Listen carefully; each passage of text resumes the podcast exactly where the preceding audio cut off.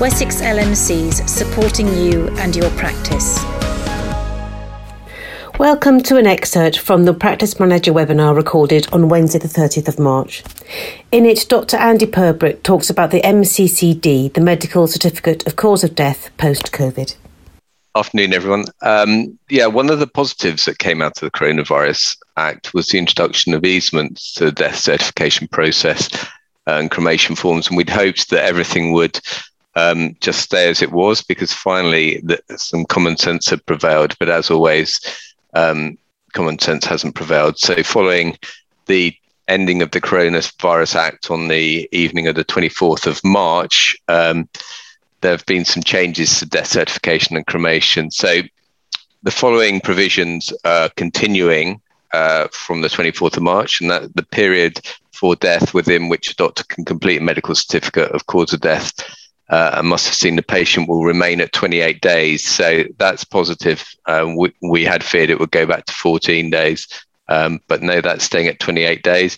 Uh, it will still be acceptable for medical practitioners to send the MCCDs electronically. In fact, that is the preferred route now. Um, and there is no expectation that MCCDs will be sent by post. Um, uh, and actually, the updated guidance also says that um, where we had to save MCCDs uh, and then send them in batches to the registrar. You no longer have to do that. You can actually destroy them once they've been sent electronically. The recommendation is that you hold them for uh, around four weeks to ensure that the death has been successfully registered and that the registrar hasn't got any um, queries around the death certificate. So as long as you're sending the MCCD electronically, keep it for four weeks and then destroy it there's still a legal requirement to um, issue um, the informant with the notice that you've actually uh, sent the MCCD to the or or signed the MCCD.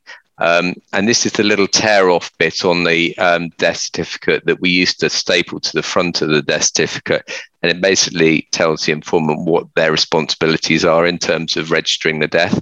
So it's important, although we're not giving the death certificate to the uh, next of kin anymore, that we still give them that um, informant slip. And you can either do that um, in person, getting them to collect it from the surgery, or uh, electronically. Um, uh, regarding cremation, we were a bit worried that the form five, which is what we all know as the part two, was going to come back, but actually now it's confirmed that it's permanently removed.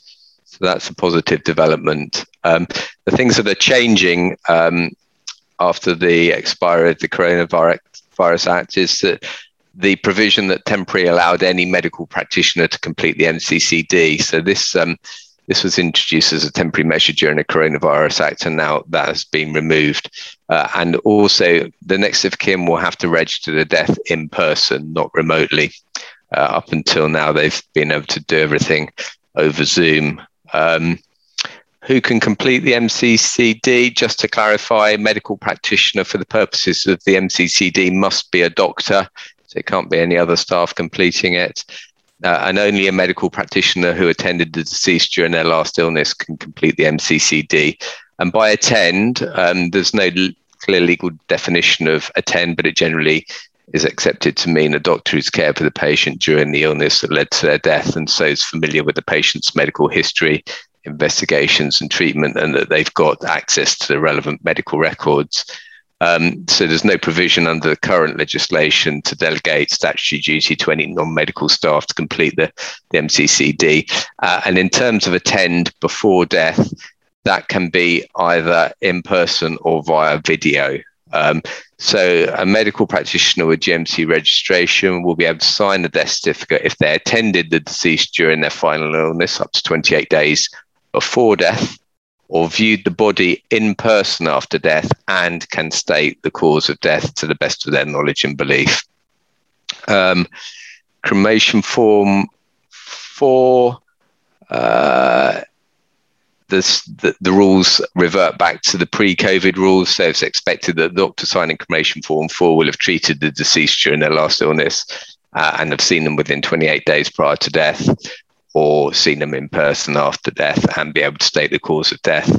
Uh, and just a plea when you're filling out Form 4s, um, the medical referees at the crematorium will often need to contact or, or or query a, a, cremation form. So it's really helpful if the doctors can put uh, a mobile number on the form when they're filling it out. Uh, I think that's all the update that I've got. We're going to actually put all this in the newsletter with a new flowchart for death certification because I know it's one of those things that colleagues find um, difficult to, to remember, especially when they've got to do it um, uh, relatively infrequently.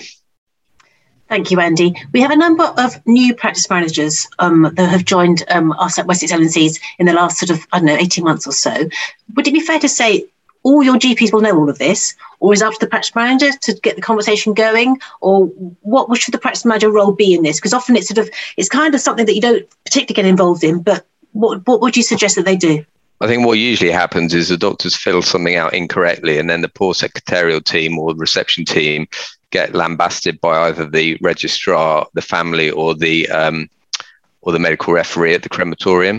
Uh, the the rollout to the medical examiner role within in Wessex is hopefully going to sort of iron out some of the glitches in death certification and cremation form filling. But if you're a relatively inexperienced doctor or you're not doing this frequently, it's easy to get caught out with the mm. regulations, put the wrong causes of death that aren't acceptable on there, or or forget to uh, inform the coroner when you're supposed to. So, really, it's about signposting your team to the um, simple flowchart that we've done to make sure that they're filling it out correctly, that the right person's doing it, uh, and that they'll that they're fulfilling their obligation, obviously, to produce the death certificate so that the next of kin can register death within five days of death, which is a ludicrous timescale uh, and hasn't been changed, but that's a legal requirement.